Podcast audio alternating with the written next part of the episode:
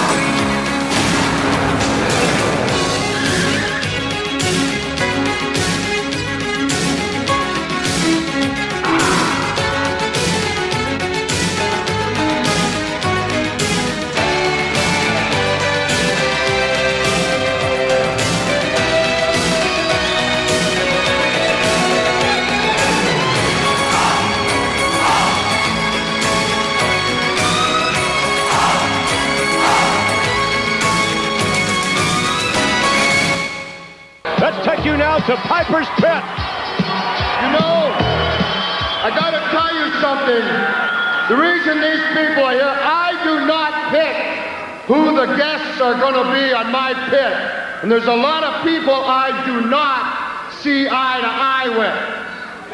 This particular pit, I'm kind of interested in because I think they made a good pick. Because I want to look at this person in the eye and I have a few questions. Ladies and gentlemen, the heavyweight champion of the world, Hulk Hogan.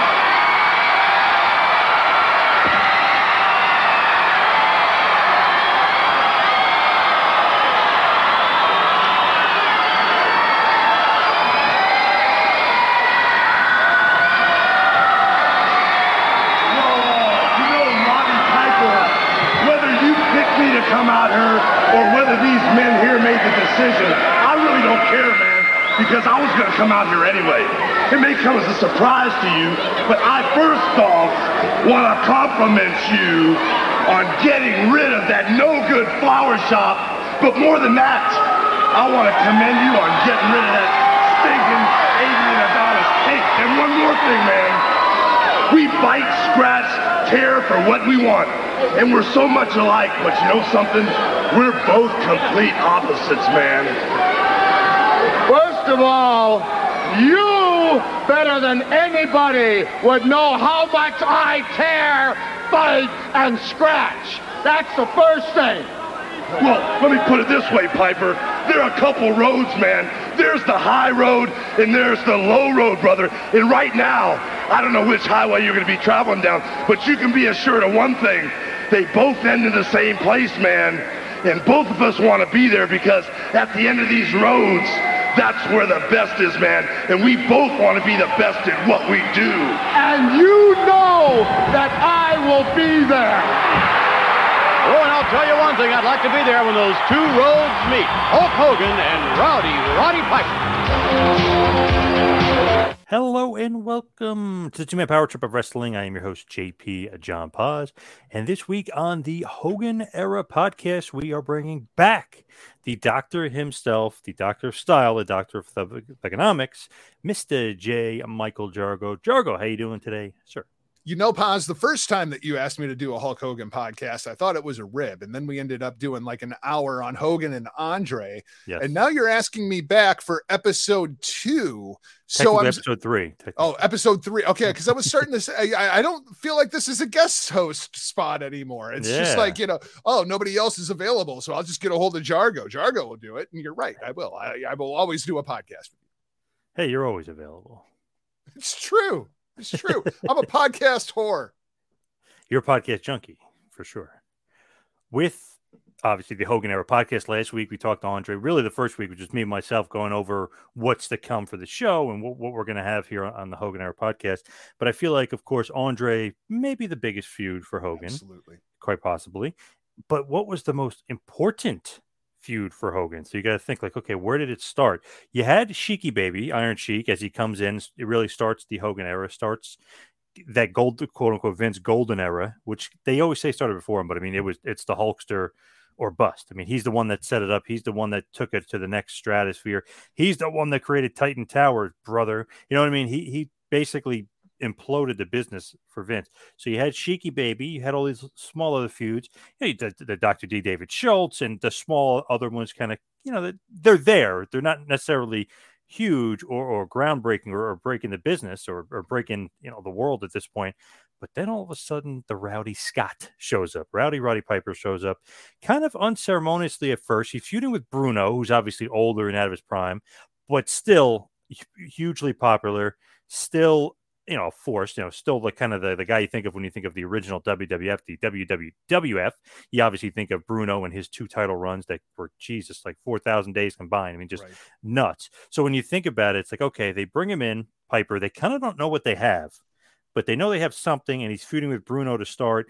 And then it's almost like, man, kind of want to put Piper with Dr. D and, and Orndorff and, and Orton and like kind of have Piper be almost like the manager type because he's not as big as those guys, but he's still big. And comparatively speaking, nowadays, I mean, he, he would be huge, but you know, he's he's bulked up then too. It's one of those things. It's like they definitely didn't know what they had when they got Rowdy Roddy Piper when they signed him. They knew they had something, but they didn't know what. And I I think that's accurate because I mean the thing about Piper, he was a great talker he wasn't necessarily he was a brawler. He'd get in the ring and he'd throw a lot of punches and maybe a few kicks and a couple of clotheslines here and there, and then he'd put you to sleep. But he, he wasn't your traditional pro wrestler. Um, I'm curious. I'm, I'm looking up now because I, I, think we kind of forget how big Piper necessarily was. Six foot two, 230 pounds is what Piper is listed at. In that era of the WWF, he was a pretty small guy. But he could talk a lot. And that was really what got him over. And, you know, it, we were talking, we were kids when this entire feud really, really happened. But I remember like the older generation of fans loved Rowdy Roddy Piper. Was he like the first really cool heel? Like the guy that would just go out there and yeah, he was a heel, but he was such a good talker that everybody loved Rowdy Roddy Piper. I think in the WWF for sure. NWA, you probably would say Flair. You know, he was always kind of that right. cool heel, but WWF, it's got to be Piper for sure. And it's just so interesting that Vince sees him. Okay, he's not like the biggest guy, but you know, he's still definitely serviceable as far as size wise. Not like oh, this guy's like, for instance, in Adam Cole today, Vince saw him and said, "This guy's got to be a manager for Keith Lee." Like, he's not like that size, where which is which a lot of people think is crazy anyway. But it's not like that size where it's so large. You're like, oh, he, he's not believable. So Vince almost was like, this guy's got such a good mouth, such a good talker. He probably heard of him because you know he doesn't watch anything at other wrestling. They probably heard of him in Jim Crockett and in Georgia and him coming through the territories. I'm sure someone told him, "Hey, Starcade, him and uh, Greg Valentine literally had one of the greatest uh, matches of all time, bloody, brutal, and was one of the main draws for the Starcade show to really kind of set it off to begin with. I know obviously Flair and Race, but I mean that match was huge part of the show as well. So it's one of those things where I'm sure somebody's in Vince's ear, but for some reason Vince sees him and doesn't necessarily give him like the the major push right away, like Hulk, where he comes in and boom, you're in the main event, boom, you're fighting Sheik of the Garden, boom, you're winning the world title. He kind of was like, okay, I'm going to pair you with all these other guys who you're a little bit smaller than, and we'll see where it goes, and maybe you could be their mouthpiece. It wasn't like in stone, like you're going to be a manager, but it wasn't also like, hey, let's give this guy a gigantic push. You know, it is funny that you bring up the Adam Cole comparison because when you think of Piper at 6'2, 230, he probably was about Adam Cole size on that WWF roster. I mean, when we talk about Hogan, what was Hogan? Six seven? Yeah, it's like basically 303 is what they would say, but I'm sure he was between 275 and 300. I'm sure. You know, and, and that's the thing that I think is really interesting about the Piper feud with Hogan is Piper was an undersized heel. Hogan's out there and he's wrestling monsters. And then all of a sudden, here comes Rowdy Roddy Piper. And he had to take a completely different approach. And it really added an entire another aspect to the Hogan character. Do you think that Hogan is always because it seems like through history he always wanted like that bigger guy. You know, Sullivan always says, "You want to slay the giants, Right. you want to slay the dragon, you want to beat the big guys, you want to get you know maybe get beat up a little bit, and then in the end you're the big conquering hero." Do you think it works better for Hogan when it, the guy's bigger, like a King Kong Bundy or a Big John Studd or an Andre the Giant, or do you think that it's okay for the fact that a smaller guy that can shit talk and literally get so much heat. You know, like what do you think for Hogan? Do you think he just preferred the bigger guy because it was an easier story to tell? Well, I think for Vince, the underdog babyface is kind of his de facto storyline, right? Mhm. When you've got a guy who's, you know, 300 pounds and six, six, six, seven, it's really hard to make him an underdog babyface unless you're putting him in there with an absolute monster. Yep. Hogan really was kind of the giant slayer, right? But we forget how freaking big Hogan actually was.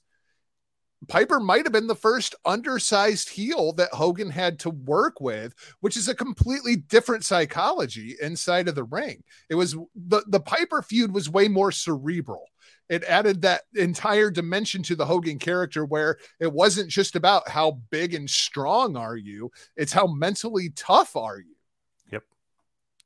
And the thing is, here it's like okay, Piper comes off JCP. He's he's in WWF. He's feuding with Bruno. He's kind of a little bit of a mouthpiece for some of the other guys that they're like kind of thinking about putting together. Because if you believe some of the stories, and, and I've talked to Dr. D. David Schultz about it, the way it was progressing, he thought it was him and Orndorff with Piper in the corner against Hogan, T, and Snuka. Like he just thought that's the way it was kind of progressing. And then obviously we all know, and we'll talk about this in, in a few minutes, about the real main event was Piper, Dr. D out the door after the Stossel thing, and Orndorff with Orton in the corner. So it's, It's- interesting to think that like Piper, it wasn't really clued in or thought in at first. If that wouldn't have happened, do you think Piper is the manager in that scenario? I probably do because you, I don't think you're going to take Orndorff out of there. No, You know what I Orndorff mean? absolutely stays. And I would love Dr. D and Piper. I mean, that, that's just like an awesome kind of dream team right there. But I think it would have been Orndorff staying with Dr. D with Piper on the outside and being the, the heat magnet and the shit talker and all that stuff. But it's just so weird to think like, wow, like all that kind of changed because of the Stossel Dr. D thing. Yeah. But if you think about it in reality, Piper is much better in that role than Dr. D. You, you know what I mean? Like Dr. D is awesome, he's a great heel, but as far as like the guy that's going to really lead the next generation of heels that are going to be attacking Hulkin, uh, Hogan and Hulkamania and Mr. T and Hollywood, like Piper, just I mean, man, did he scream off the off off the page like this guy is? He's got it times like a thousand. Yeah, that's really interesting to kind of think about because if Dr. D is in that spot, if Piper is in the corner, but Dr. D is the more featured act in that position, is WrestleMania as successful as it was? Like, does that completely change all of pro wrestling history just by random accident? it's just interesting. Like when you think it's like, man, that could Hmm. have like you almost get lucky, better lucky than good sometimes Absolutely. because Piper set it off, and to really kind of set it off, it was all because of like the brawl to end it all, which Mhm. really wasn't a Piper Hogan thing. It was Right. more of a Cyndi Lauper coming in and rock and wrestling thing, which is off. It's kind of piggybacking off the backs of Hogan, and you see the popularity of wrestling. And Cyndi Lauper's a big fan, and then you bring in David Wolff, the manager, and then Captain Lou's involved in the video you know, she loved Captain Lou, and then Captain Lou ends up kind of turning heel, and he's going on the other side with Moolah against Wendi Richter, who's with Cyndi Lauper. And that's what's interesting because you, you kind of almost like as, as a young fan, you only really like remember, like you just think, boom, Hogan and Piper started off and, and they went from there. It really was the girls. It was Wendi Yeah. Richter and Moolah that set it off at the brawl to end it all with Lauper there getting all that mainstream attention and, and in a good way too, because sometimes you bring in the celebrity and they're not that into it. She's into it. You know, she's got Captain Lou in the Right. video. She, you know, playing her dad and all the other stuff. But it's like she loves wrestling. She loves the characters. She fit in perfectly. Rock and wrestling just meshed well. Just went together so well. So to me, it's like, man, you, the perfect celebrity to start the perfect feud that was started with women, which was which is almost a forgettable thing to me. Yeah, it really is. And a, a large part of that is kind of the way that that entire thing would work out, which we talked about when we did the Who is the, the greatest female talent of all time. Uh, Wendi Richter absolutely could have been the female version of Hogan if if they would have just went with it. Uh, but as, as much as you talk about you know, Cyndi Lauper being the perfect celebrity, Piper was kind of the perfect heel. Piper was kind of the perfect guy to have in that spot as far as the crossover appeal goes, because he did he wasn't as towering as like if you if you put Hogan inside of those MTV segments, Hogan's towering over everybody, and it's just like, oh wow, look at this guy. But Piper, when you give him a microphone, it was like, I really want to see this now. And it, it was more sold on Piper than necessarily Hogan at that point in time, just because Piper knew how to run his mouth and you wanted to see him get punched in the mouth by Hulk Hogan. So you think back and you think, okay, Piper, and they, they always kind of say like the the rumor like, oh, he was so injured from uh, the dog collar match, and you know maybe that's kind of why in '84 when he jumps over, he didn't wrestle right away. He was kind of more in the manager role, but he was still wrestling. So it wasn't like I don't. I think that was kind of like a built-in excuse later on because they realized like how dumb they were that this guy wasn't like at the top of the right. card as like the main heel. So I always felt that was like a built-in excuse, like oh he had injuries, that's why. It's like I don't know about that. I just think you guys were more sold on on Doctor D and Orndorff for some reason, maybe weren't as sold on Piper because of the size. Yeah, so, and when you look at him, you can see why, knowing Vince's reputation over the course yep. of the years. And that's exactly what I was thinking. It's like it's it's Vince. It's Vince's thought process, with his mind, where he's going, what he wants the guys to look like and be. So it means kind of written in, black. Nothing's right changed. There. Yeah, nothing's in really changed. Forty years, nothing has changed. You look at Lio Rush. You look at Adam Cole. I mean, even in a 2021 context, he's still doing the same thing. And Adam Cole could have been a great comparison for Piper if he would have been the manager for Keith Lee. It very well could have ended up the same way as Piper and Dr. D. Yep. So you create Piper's Pit. You kind of before we'll, we'll get into the brawl to end it all. Like you create Piper's Pit, and you're thinking to yourself, it's like, wow, this is really cool. This is different. This is something that really will help Piper shine. Sometimes he makes the guy he's interviewing look like an idiot, which is which is great for like the fan, but also for the guy. Sometimes you could tell there's a little bit of tension there. It's like, hey, you know what? What are you doing? You're making me look bad because he's so good on the mic he can make even like a, a, very good guy in the mic look just pedestrian and terrible and just bury them without even batting an eye. So you create Piper's Pit. That's one of the things where it's like, okay, Vince at least had the foresight. Like this guy is so good. He could advance storylines. He could really create heat. He could do all these different things behind the mic without wrestling by doing a segment that is eh, really cheap to produce and will be very easy to move storylines along. So you create Piper's Pit and you really utilize Piper in the perfect way. I know they've done so many different of these talk shows afterwards, and I don't know if any of them has ever really kind of met up to the Piper's Pit standards. It's that's a really really hard standard to live up to. Um, and, and this very well could be another one of those happy accidents where yes. Piper was just so good at talking that it just kind of kept evolving into what it would become. But you're right, it's so vital. And I was really surprised when I went back and looked over the course of history at how few matches there were between Hulk Hogan and Roddy Piper. You know, because there were so much done in those Piper's Pit segments. And when you talk about the Piper and Hogan feud, it, it's so funny that you have to talk about all these other people that were involved because Piper just started going after Hogan's friends. I mean, in Piper's pit, like that was the entire strategy. You keep them apart and just let it simmer and simmer until it's just ready to boil over. But in the meantime, Piper's setting up all these other programs with all these other people, but it's all still part of the Hogan feud. And you think about it, you're like, okay, Piper is such a shit talker. You know, he might like dispose of like one baby face or be feuding with one baby face, but bad mouthing Hogan. In my mind, and, and I know the, the fans' minds, I think yourself like only one guy can shut this guy's trap. You know what I mean? It's like only one yep. guy can shut him up, and like that's the Hulkster. My guy Hulk will shut this guy up for good. You, you perfectly he knows how to press the buttons of, of, the fans. Like perfectly he knows how to really be that like perfect heel where you do love to hate him sometimes, but sometimes you really hate hate. You know what I mean? You really just like, oh, I despise this guy. Like, okay, that might have been good with Frankie Williams, but like, oh, what he did to Snuka, what a scumbag. Or but then he just, you know, like he'll dispose of Snuka or whatever. You know, he'll move on from that feud and he'll advance himself up uh, uh higher up the card and go up more up the ladder. It's like as soon as the Hulkster gets him, boy, he's going to get smashed or he'll finally get his comeuppance when he when he has to face the Hulkster.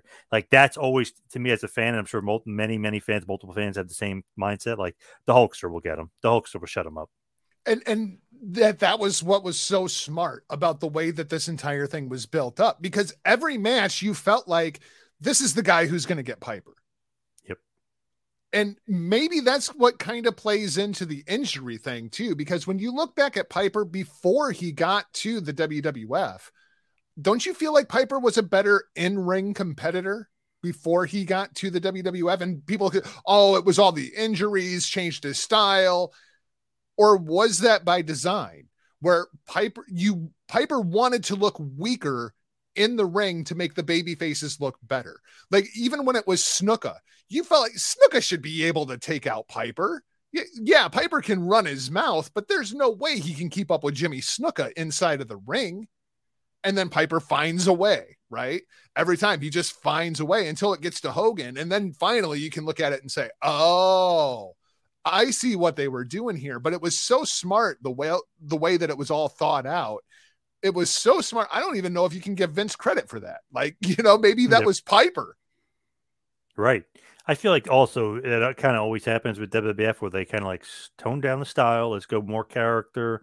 Let's mm-hmm. go more development. Let's be more about the emotion rather than just like the work and being a good wrestler and having a good match. It's just kind of the WWF style, which is fine, which, you know, I have no problems with at all, but it just seems like the WWF way a lot of times. Now, I was always under the impression one of the things that I always thought was so intriguing about the Piper Hogan feud was Hogan went over everybody, right? Hogan must pose. Yes. But he couldn't get over on Piper. And I thought that was always the case until obviously the WCW stuff that happened later on in the career. But yep. for the context that we're talking about, he couldn't get over on Piper. It was always a count out, it was always a disqualification, there was always interference, there was always something. And then as I was doing the research for this show, Paz, did I see right that Hogan actually beat Piper in a WWF ring in March of 1984?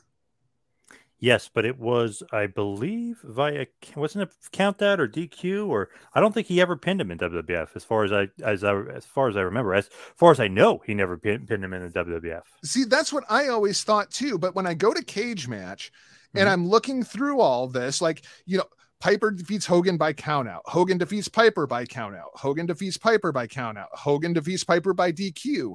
This one match on, let's see, it would have been October 19th, 1984, in an event in San Diego, California. Hulk Hogan defeats Roddy Piper to retain the WWF Championship. It doesn't say by countout, it doesn't say by disqualification. Was that just one of those things we pretend like never happened? it might be a misstep by cage match. Or they might be wrong. It might have been by countout or be DQ or or somehow they got the result wrong. Because I even in house shows, I've never heard of Hogan pinning Piper because Piper said he never got pinned by Hogan. Hogan said Piper would never do business, brother. Like meaning that he wouldn't get right. pinned by him. So it, it must have been. Uh, I not a misprint, but maybe a mistake or maybe some miscommunication there because I don't think I've ever heard of that. But it'd be interesting to find out if anybody from San Diego went to a show in 1984 yeah, just... and they saw somehow Hogan pin Piper because I'd never heard of it happening. Well, yeah, but you know, they also pretend like Andre was undefeated for 15 years and he'd never been body slammed at WrestleMania 3. So, like, it's not like it's outside of WWE's wheelhouse to be like, that never happened, brother. Right, right, right. It's just weird that wouldn't he drop him on TV, but only in the house show? Right. Who knows with Piper though? Yeah, you never can always sometimes tell, as a wise man once said. Yes. So brawl to end it all. Wendi Richter defeats Moolah, becomes a women's champion. You think you're going in a new direction here. You think you're going to be heading towards the original, maybe women's revolution with, with this stuff with Wendi Richter. She's not getting pops like Hogan, but she's popular. There's no doubt about it. She's getting very good pops. The crowd loves her. The Cyndi Lauper thing does nothing but help her so you have Wolff involved, who's a manager, real life manager. Uh, you have Cyndi Lauper involved. You have Captain Lou involved, who's eventually going to turn back babyface. But you have Captain Lou out there, and then you got Piper, and then Piper shows up, he, uh, I believe it's in December of '84. They have an, an MSG uh, show, and Right. they're going to get an award, and he's going to give. They're going to get this award, and oh, hey, uh, Captain Lou's out there, and Cyndi Lauper's out there, and everybody's happy, and this is great. Piper's like, what the hell is going on here? The shit disturber himself, Rowdy Roddy Piper. What a friggin' heat magnet! Gets booed out of the building. The crowd absolutely hates him. The best part about it is he, you could tell, loves it. I mean, he just doesn't give a shit. Oh, he lives for the boos. He lives for the heat, and he beats the shit out of Albano and breaks that award right over his freaking head. You gotta love Piper. I mean, this to me was different because it's like, no way is he gonna go out there and disturb it. Okay, he does. No way is he gonna beat them up.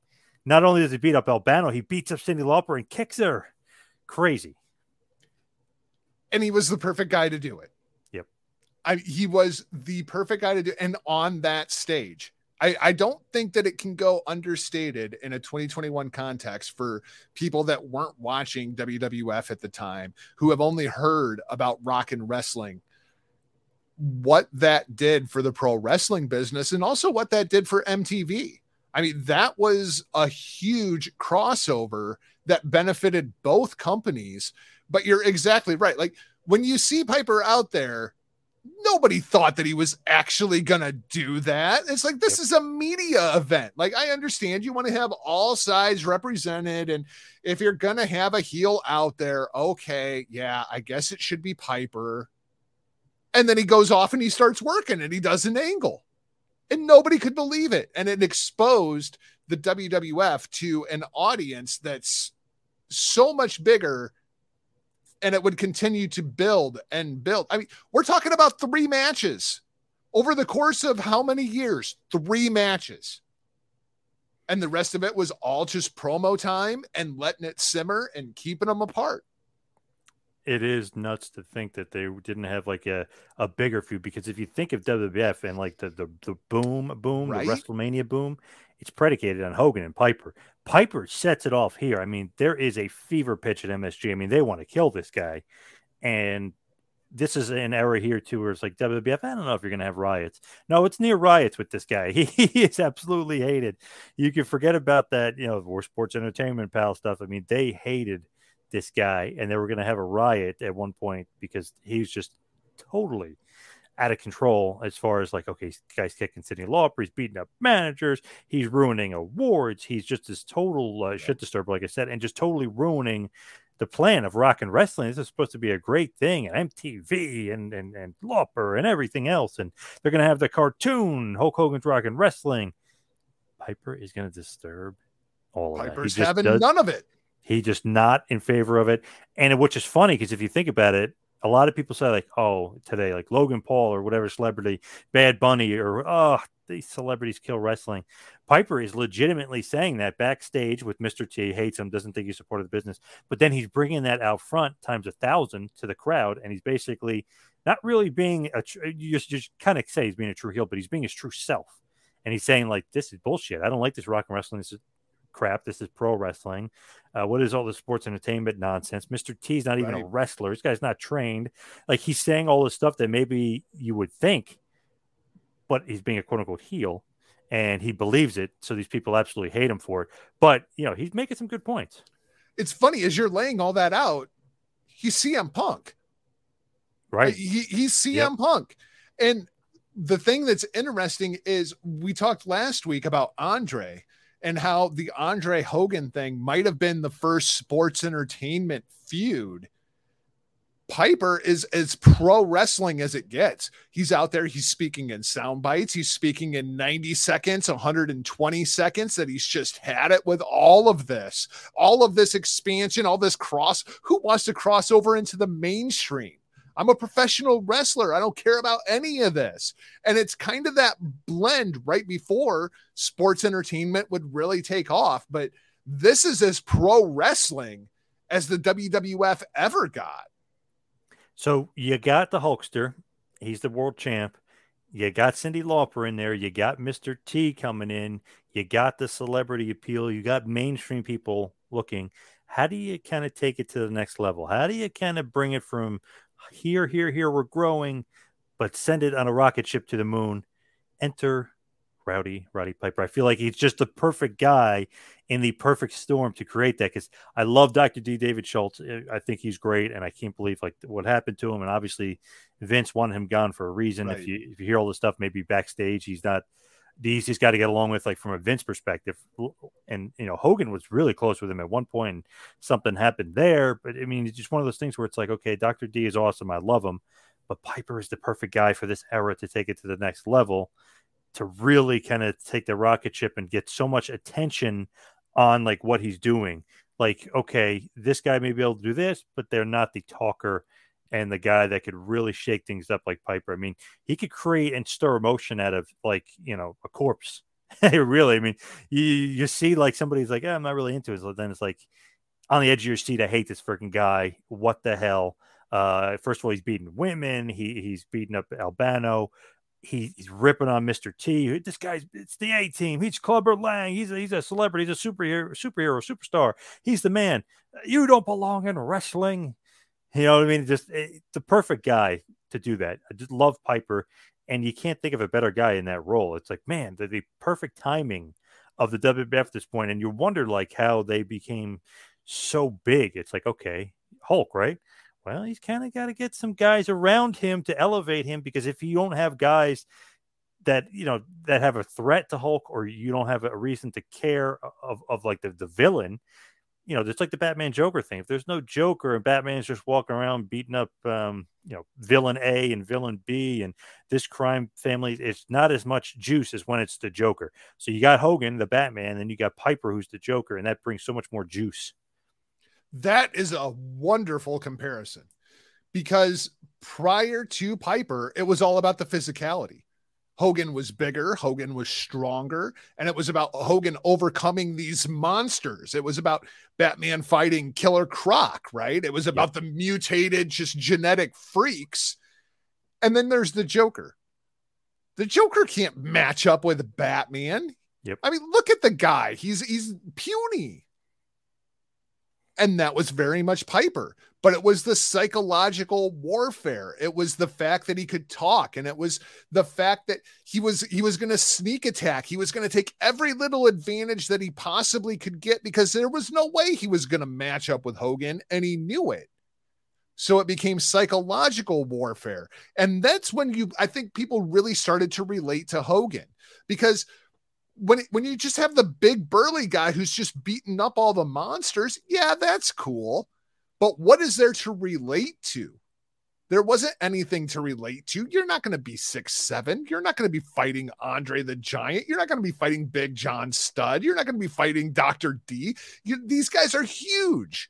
But Piper, we all know a guy like that. We all know a guy who has maybe just a little bit too much to drink and he starts running his mouth and you, you, just he ruins every good party that you ever go to and you just got to punch him in the mouth.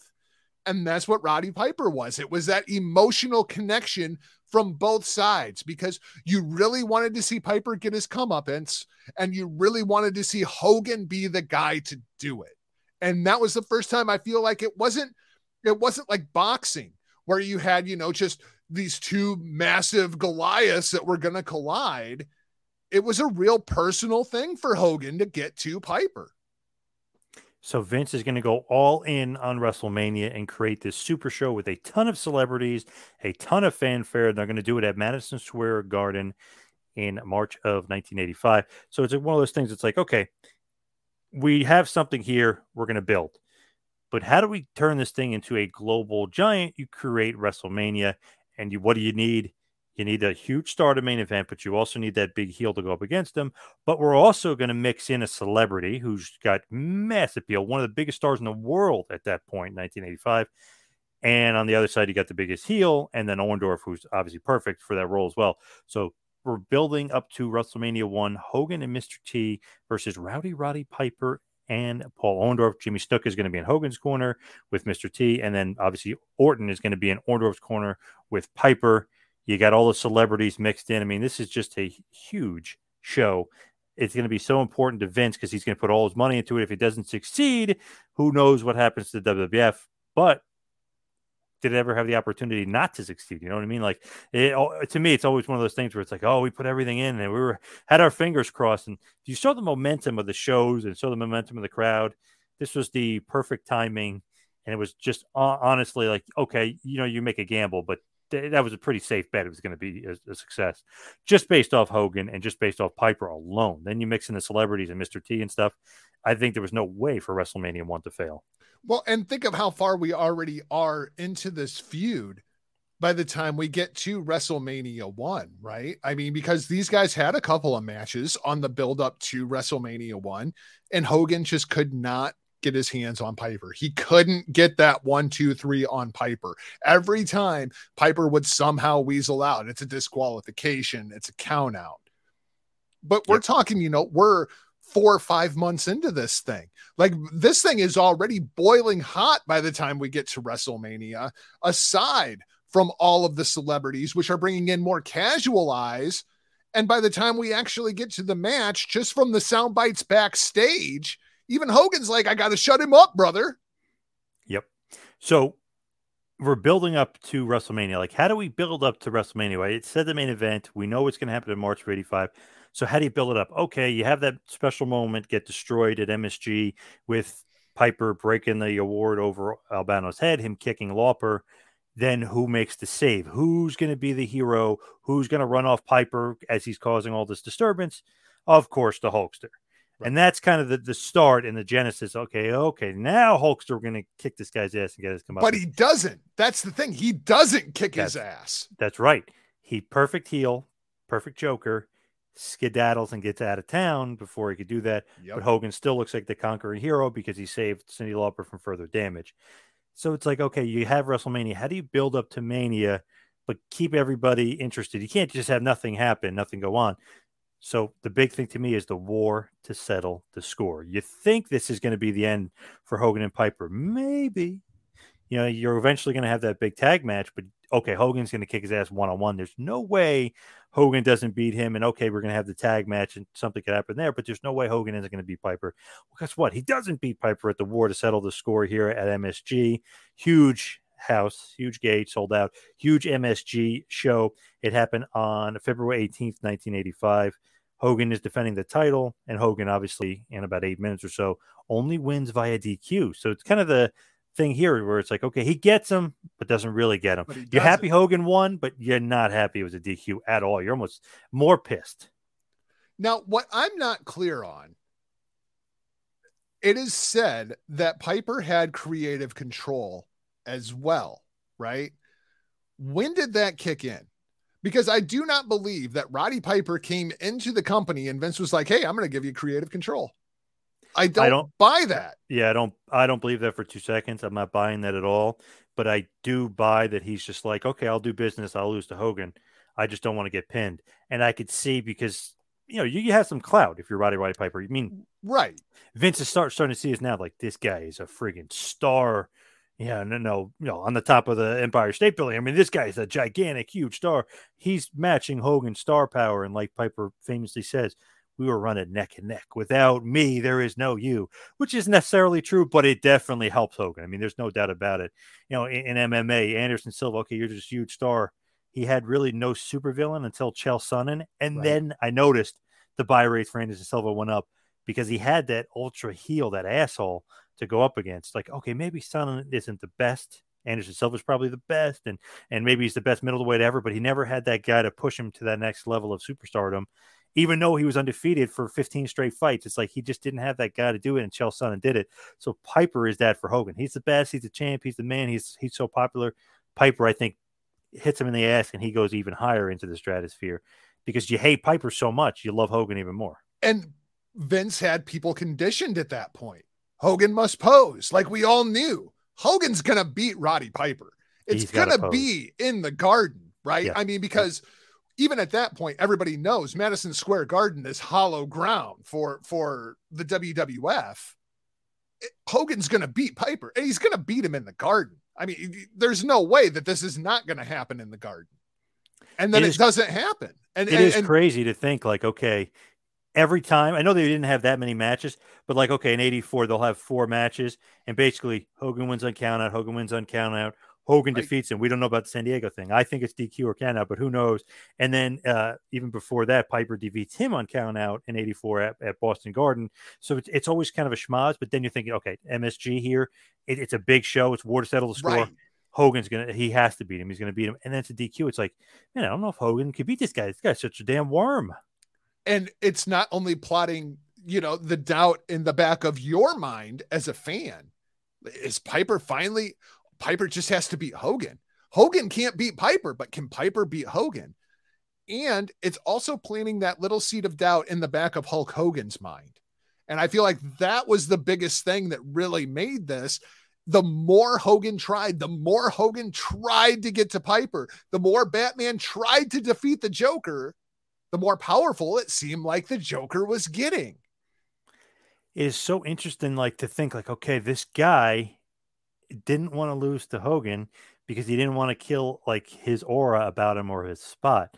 So it and you see, obviously, he didn't really do many jobs in the in the WWF, Right. hardly hardly at all. And everyone remembers the Piper one, but I mean, they were, we're talking seven years later in 1992 when it's Piper Brett, excuse me, at WrestleMania at WrestleMania 8 when he loses to Bret Hart. Uh, you know, he he's done some jobs before that, but it's not nothing like clean jobs to the number one face, the number one guy possibly ever in the biggest company at that point, and probably the biggest company ever. he won't drop to him. He was not. He refuses to lose to him because he doesn't want to lose his spot and his importance. I wonder if that, in essence, almost hurt Hogan wanting to continue the feud with him because you know Hogan at, at points is like picking and choosing. Like, okay, I love this guy Bundy. I want to work with him in Japan. He brought him over to Japan with him. I love this guy here. I want to bring him to WF. I want to feud with him. I know he'll do he'll do business, and then we can continue to do a little business. But I'm always going to get, you know, my, not my way at the end, but Hogan must pose. The fans have to leave happy. They will leave happy. Right. I don't know if I'm going to get that with Piper. So Hogan is definitely reticent, and you always hear about them creatively and behind the scenes, always butting heads. And it's obviously because Piper's like, I'm not losing to you, brother. Like, I'm not losing to you, pal. Well, and, and part of me wonders, just in knowing Piper's personality over the course of the years, how many times was it set up for Hogan to beat Piper? And then the day of the show, Piper shows up and he says, Hey, Vince, let me grab a word with you. And Piper makes the pitch to Vince and can basically convinces Vince McMahon, we can do bigger business if we don't do this if we put it off a little while longer, like how much of it was Piper talking himself into that spot creatively with Vince? Because Piper absolutely seems like that kind of person. And I know people would say, "Oh, just do business, do this, do that." Guys at this point, and re- really, I mean, it's still pre- Mhm. pre- uh, prevalent. Excuse me, today, the guys want to keep their spot. It's a political business. Hogan at one point was living out of his van. Do You think he ever wants to go back to that? He's afraid if I ever lose my spot, I might have to go back to that van, or I'm going to start jobbing, and I'm not going to be as popular. I'm not going to sell a million shirts and this and that. You never want to kind of go backwards. Piper was homeless at one point. He sees a spot. He created a spot. He bulked up for this. He got ready for this. He's the biggest heel in the business.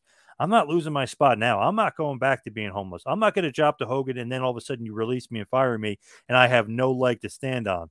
Oh, If, if I'm going to leave, I'm going to Hollywood. I'm do, go, doing it my way. Great, great song after WrestleMania 3 with Adonis. And I'm going to have the number one movie in America. They live. And not only am I going to shove it up Vince's ass, I'm going to make him bring me back and back and back. And you're going to pay me more money because, in essence, politics, but also in essence, I'm not losing my spot.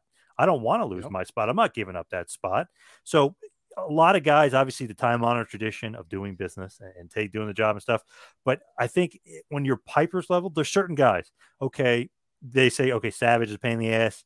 Uh, but you got to job to Hogan. Okay, I'm going to job to Hogan. But he, he still wants to maintain a spot and keep a spot. Hogan had a hard time jobbing to some guys, which is fine. He wants to maintain a spot.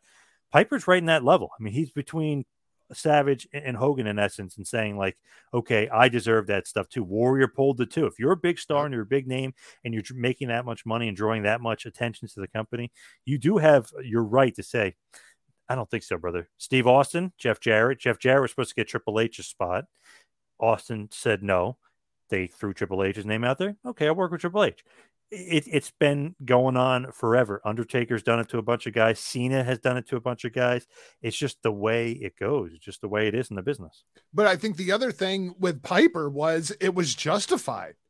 Piper would Yes. lay out to Vince, "Hey, let's let's put this off for another month. Let's put this off for another 6 months." And every time he does it, it gets a little bit bigger, right? Like we we, we start with the the rock and wrestling, we start with MTV and the audiences get bigger. We go to Madison Square Garden, the audience gets bigger. We go to WrestleMania, the audience keeps getting bigger and especially as we're doing the national expansion, audiences just keep getting bigger. So the longer Piper's like, "No, we'll, we'll do it, but we're not going to do it tonight. The reason that it worked was because it kept getting bigger. If if this would have fallen off after you know the second match, I think things might have been different. But even Hogan looking at it, his payday is getting bigger. So let's keep doing it, brother. That's the thing about Hogan. People always assume, like, okay, he's probably mad at Piper that Piper didn't want a job to him.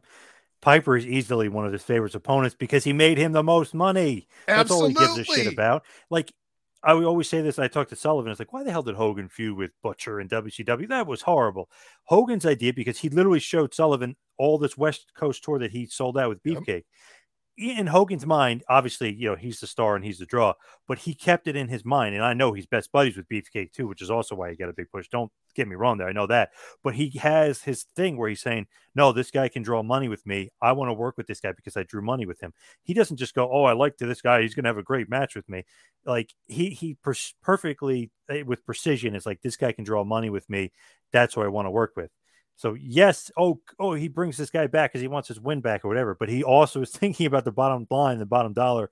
He wants to make the most money. So when he feuds with Piper, okay, won't job to him, and that probably sticks in Hogan's craw a little bit because oh, just do business, brother, and, and you know we can kind of move on. But the money is what he's focusing on in that big draw. So you know he loves working with Piper and just want to always work with Piper. But just business wise, it didn't make sense after a while. If this guy's not going to job to him, there's no payoff for the fans because the one, two, three is the payoff, or, or the the big victory and the big moment is the payoff, not a DQ or a count out.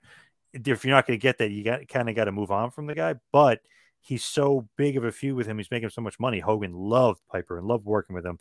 It's just one of the things where it's like, damn it, let go of that that spot just a little bit. Because if you think Andre jobs to Hogan, right? Like, oh man, mm-hmm. that sucked for Andre. It didn't hurt him or the business at all. It actually just elevated it. So I understand some guys you don't want to job, you don't want to lose your spot, but sometimes jobbing and losing could be a good thing.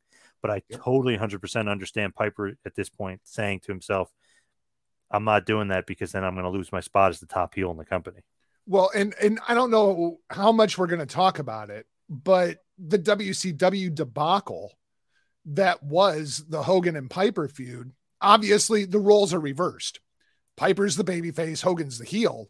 But even with that said, look at the buy rate for that pay-per-view.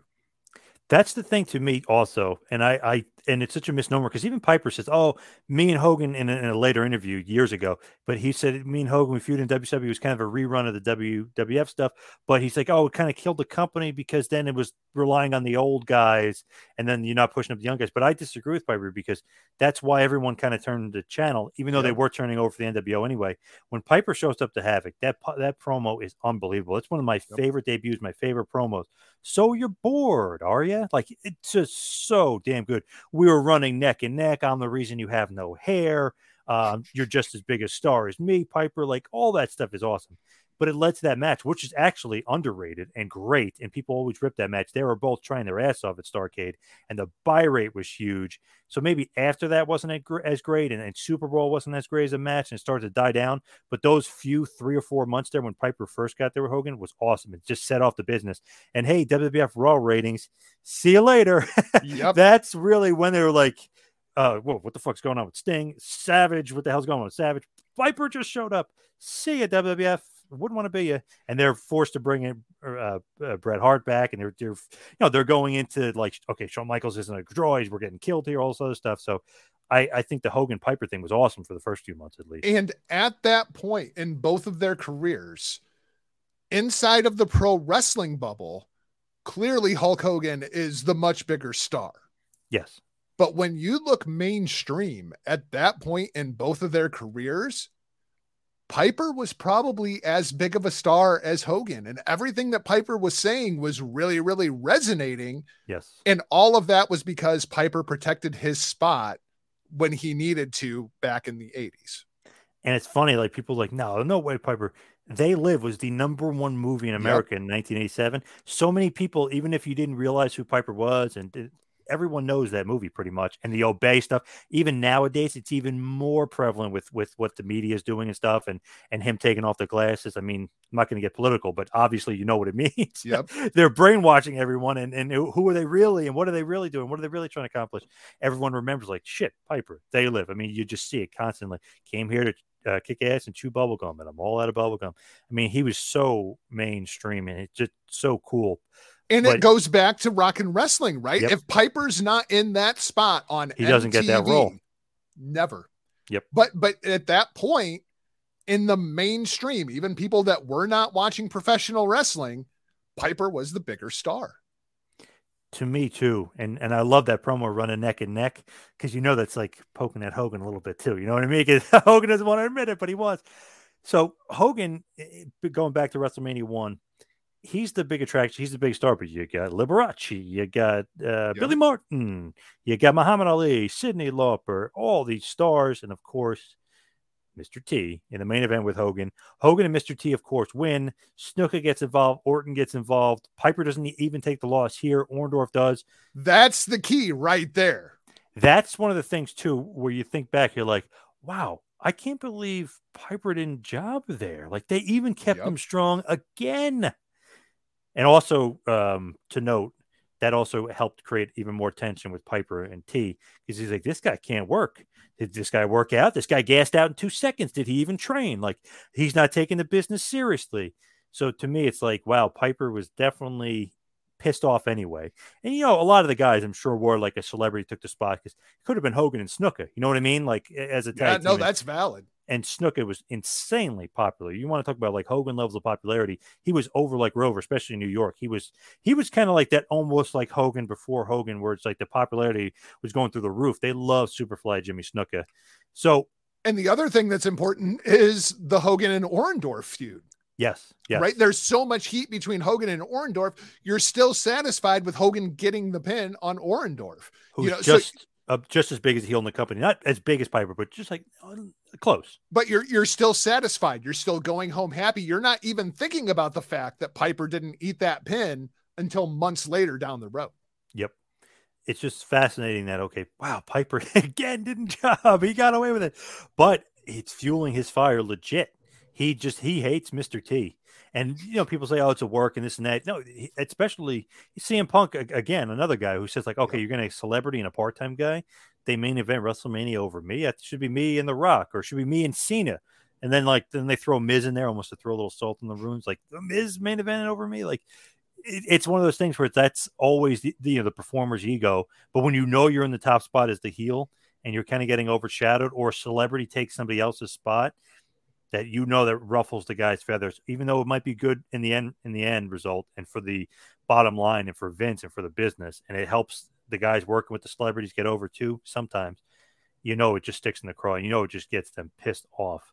That that oh man, that's my spot, or could have been my spot, or why am I working with a celebrity? The guy didn't even train. Like, even though he did, being in shape and believe me, Mr. T was jacked and in great Oh, shape. yeah. Wrestling shape and cardio shape is completely, completely different, especially when you're not used to it. And I, I don't know how many current professional wrestlers listen to this show because obviously it's a historic show.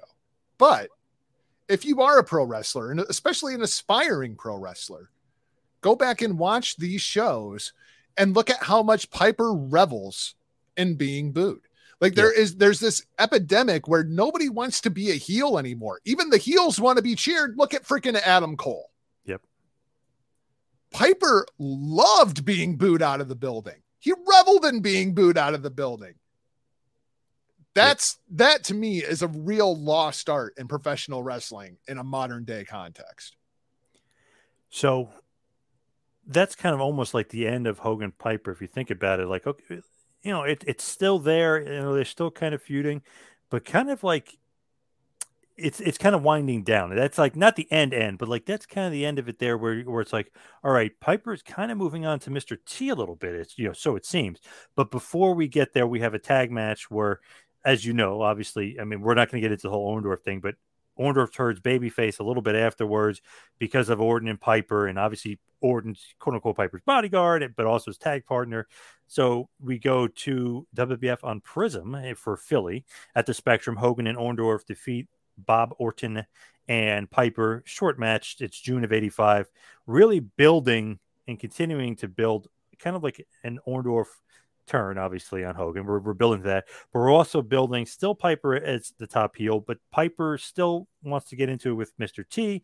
But kind of before we even get even close to WrestleMania 2, where Hogan Hogan's going to fight Bundy in the cage and Piper gets Mr. T in a boxing match, we're going to get the Wrestling Classic, which is a great underrated show. I know there's almost too many matches, and maybe the wrong guy goes over in the end. Maybe Junkyard Dog shouldn't have won the tournament, considering all the other, all, you know, Steamboat, Steamboat's in there, and Brad, and Dynamite, and Savage. I thought Savage probably should win, but you know, Junkyard Dog is so over at this point. It's probably justified, even though maybe he wasn't in the best shape or the best shape of his career, best shape of his life. He wasn't uh, in the tip top prime of his career there. Still, Junkyard Dog wins that tournament and he's over like Rover, and that's great. But one of the main events of the evening. What sold the show? What, What sold the sold show? the show? like I always say, what's on the poster? Hogan and Piper. Hogan defeats Piper. Good match, a little bit short, but still a good match and a great brawl. And it's funny. I, I love the the chemistry between these two, especially at this point, because Piper does not back down from him. And it's funny. It's like this big guy against a smaller guy, but this small guy is tough as nails. But I thought he was like a shit talker. But he's like a, a amateur boxer too. Like this guy, there's something to this guy. Like he's a little bit more dangerous, like the Joker. Like this guy, maybe it's a military training or something. Like this guy's a little bit more dangerous than meets the eye here. But he always stood toe to toe with the Hulkster. You know, not really in the end, but during the match, he would definitely have a nice little brawl with the Hulkster. Always had good chemistry, especially at this point. Maybe Starrcade 96 might have been the end of that good chemistry. We can talk about that at a different time, different place. But Hogan wins this match by DQ. Still does not get his comeuppance. You think Rosemont Horizon, this big show in Chicago, it's going to be the end of it for Piper. Again, DQ. So he still won't do business. Damn. You know what's amazing to me about that match? You just talked about it longer than it went.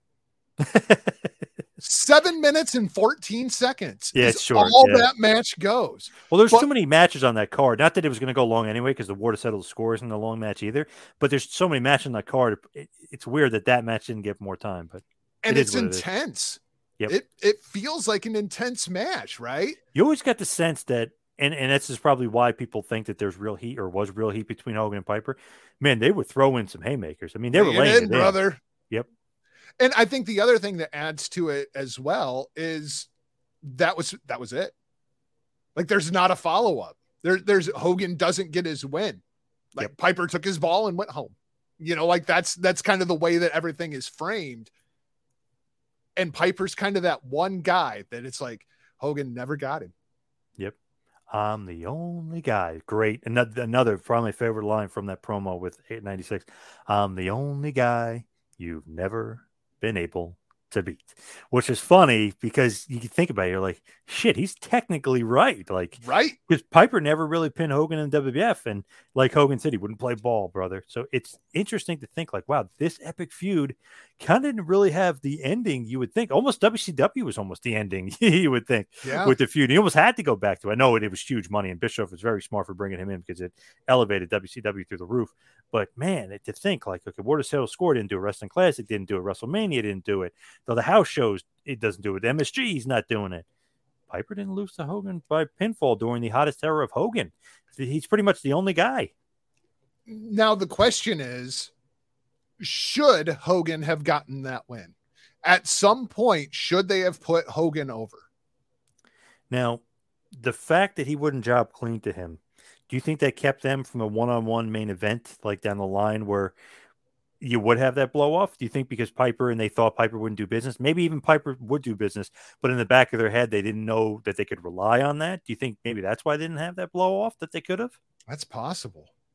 That's possible. my thought process, and, and I know they set it up brilliantly for Hogan and Bundy at WrestleMania 2 in the cage, and that, that just so important to Bundy's career and mm-hmm. was awesome for Hogan because there's another giant to slay, the friggin' awesome poster where they're climbing the Empire State Building. I mean, that whole thing is just absolutely perfect.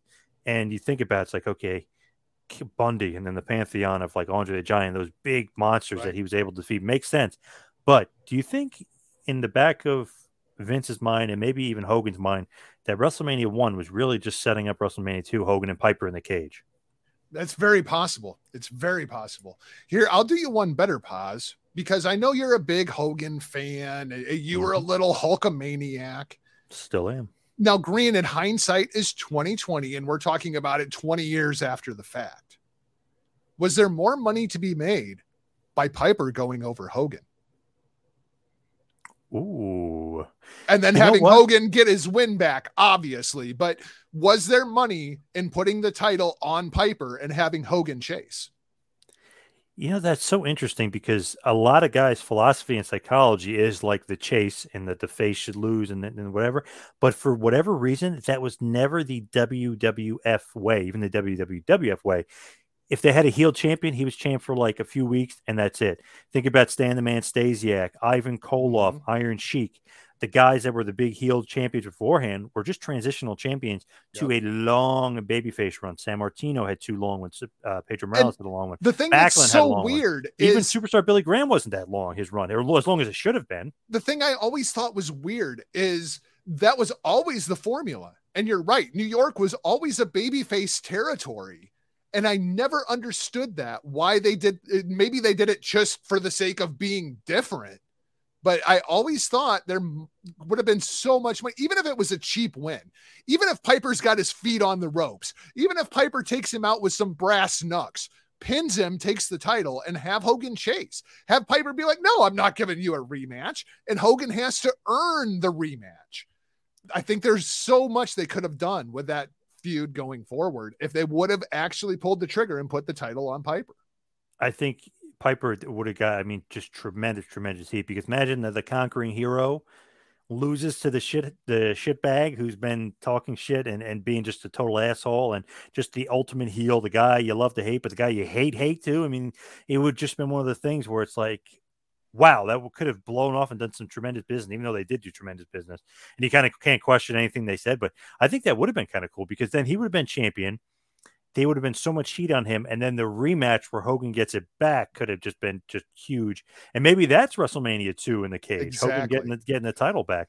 But to me, I, I mean, I love the Bundy stuff, but man, imagine if if the Hogan Piper thing was the two year feud and Hogan versus Piper in the cage at WrestleMania two, whether Piper's champ or not, Hogan finally beats him in the cage would have been awesome. Yeah, it would have been great. And and the cage stipulation would have made total sense after all the countouts and all the disqualifications, all the interference. Would have been awesome. Man, just to think that the feud. Not that what they did wasn't awesome, but I mean, you know, looking at it in hindsight, it could have been so much bigger if they would have went with Piper. and they did so well, obviously, with that feud. And then you know you Mhm. kind of just set the, the ground for Hogan, where he's got Bundy, he's got Orndorff. Um, my God, he's got Andre. Believe me, they set up strong challengers for him. Even even on the house shows, you know, he'll feud with Harley Race or Funk or Big John Studd was a huge one. Yeah. Like, you know, he'll, he'll have these awesome feuds, and he's got all these heels lined up and stacked up for months and years. And Savage eventually. I mean, you, you just have all the big boss man, even Zeus for a small period of time to pump up the movie, no holds barred. But it's just like, wow, they got these perfect guys lined up. You kind of didn't, not that you didn't need Piper, but it was like he's so stacked with guys that, okay, if Piper's not going to do business, we're going to move on to this guy and this guy and next guy. So in one instance, it's like, oh man, I wish Piper would have done business, but he was saving himself or saving his character and he didn't want to do business. And it's one of the things that they went back to in WCW years later and made money off that feud because he didn't do business. So eh, it, it you know, hindsight's always 2020, but to Right. me, man, they could have had a longer feud. And the way you kind of look back and romanticize it, you almost think that it was way longer than what it was. Yeah, absolutely. Because it was such a huge part of the WWF history. So really, you know, just kind of going forward with the Hogan era, that's kind of the end of it for Hogan and Piper. Yes, they do team up and stuff eventually in a little bit, but really in '87, Piper's Pit served as the backdrop for Andre and Hulk and WrestleMania 3 and that whole thing, which was very cool and very different because Piper is involved again in his own way. You know, he's going to have the retirement match against Andre- uh, Adrian Adonis at WrestleMania 3, but he's still tied to the Hogan stuff, which was cool and used it as a vehicle to pump up Hogan and Andre and do the next um, category or the next chapter in in the Hogan era. But to me, man, you don't have quite as big of a boom in the Hogan era. You don't even get Hogan Andre without Hogan and Piper. Yeah, no, that's that's very very well said. The Piper aspect to Hogan and Andre added a whole nother layer to the psychology of it. Very very well done. Just a final thought for me, and I'll get your kind of closing thought. But I was just thinking, man, if WrestleMania two was Hogan Piper, Hogan wins you probably could say it might be the greatest feud of all time. You know, just didn't think because I always say Hogan Savage or or even Hogan Andre, like you're thinking of it. But man, if they had that longer feud, because Hogan Savage, you think about it, starts at four essentially and really kind of yeah. goes on to five. I mean, that's just such a good story. But imagine if they just keep doing the thing with Piper. And I know Piper fights Mr. T at WrestleMania 2, but you just think about it, it's like it's almost like a consolation. Yes, you get the celebrity, and I know he loses by DQ, he body slams him, that whole thing, but that's almost like a constellation you almost the backdrop to Hogan. And I know it got so much mainstream attention because it's Piper and T, but and there's some legit heat there. But man, if that was Hogan Piper, whew, forget about it. It would have been even bigger. Yeah, no, I'm with you. I mean, looking back at it now, like if you could have had Hogan Piper instead of Hogan and Bundy, yeah, I, th- I think WrestleMania 2 is viewed a little bit differently because WrestleMania 2 is kind of the bastard child, right? Like you have the Genesis and then you have yep. the slam heard around the world. And yeah, in the middle was kind of WrestleMania 2, you know, but you, you could have really made it stand out. Yeah, would have been great too. So just to kind of close it out here, Hogan Piper, Hogan era kind of starts it off. I know a lot of people say mm-hmm. Sheiky Baby started off, but it really started off and put it into the stratosphere, sent it off to the moon. The Hogan era without Piper doesn't quite get as strong to me. And to me, even more importantly, WrestleMania doesn't get off. Yes, good point which is obviously their their big global seller. Even when they don't do good business, I know now they're making billions doing good business, but whenever they don't do good business, WrestleMania season comes along and boom, scoops yep. up the season. Thanks to Hulk and, and, thanks to the Rowdy Scot, the rowdy one, Rowdy Roddy Piper. So great stuff, uh, Jargo. Here, I just man, it, reminiscing and think about that feud. What an awesome feud! What an awesome time back in those days. Like we were talking about off air, we had to go to the video store and rent it we were looking at uh, maybe some porno videos off to the right and the uh, pro wrestling videos would be off to the left. And i was mentioning to you that video stores i know people nowadays probably don't even realize the popularity but man i had i think it was it was four plus i was saying yes i had four in the vicinity within two miles from me and then the supermarket which also which also had video stores. So whoo um, that was very very popular to do and to grab those old wrestlemanias and to grab the coliseum videos and to grab those great you know the wrestling classic and other stuff on um, um, VHS and on video. Man, those were the days. But they were so popular to go in there and get all those wrestling tapes. It was it was nuts. Kids are spoiled, man. Now now with the on demand thing, mm-hmm. you know, if you're getting into wrestling now, it's for like even if you're trying to get into Japanese professional wrestling at the age of 40, you can just get a New Japan World subscription for you know eight dollars and seventy two cents for a month, and you can go back and you can watch Antonio Inoki right? They they won't know the horror yeah. of going to the video store, you know, to go rent that one video that you've been waiting for weeks. And every time you go to the store, it's out. And then you get Somebody to the video it. store because there's only one copy in the video store for everybody in the city. And it's rented again and then you have to find out who that person is that is renting it and when it is due back. And will you call me as soon as it gets here so I can bug my parents to drive me all the way back across town so I can come watch you know, WrestleMania 3? Oh, those were the days, man. Yep. Loved it. Love they used to drag my dad to all the video stores. we were, me and my brother were like, okay, we're going to Video Is. Okay, let's go there. And, and oh my God. And Easy Video was another great one. And then Blockbuster eventually popped up, but there was a, a, place called the RX Place, which was basically a pharmacy.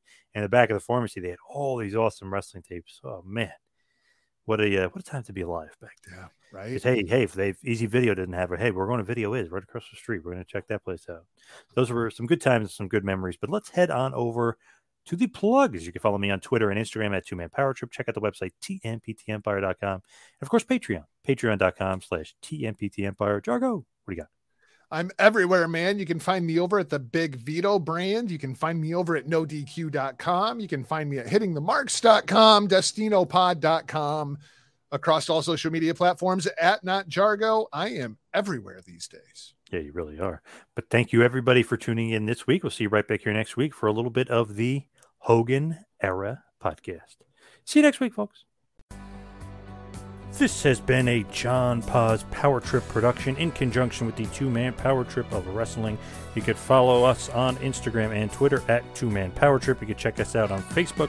You could subscribe on YouTube. You can go to patreon.com slash TMPT Empire to become a patron and also check out the website tmptempire.com and buy a shirt at prowrestlingtees.com. Two Man Power Trip, where the power lies brother.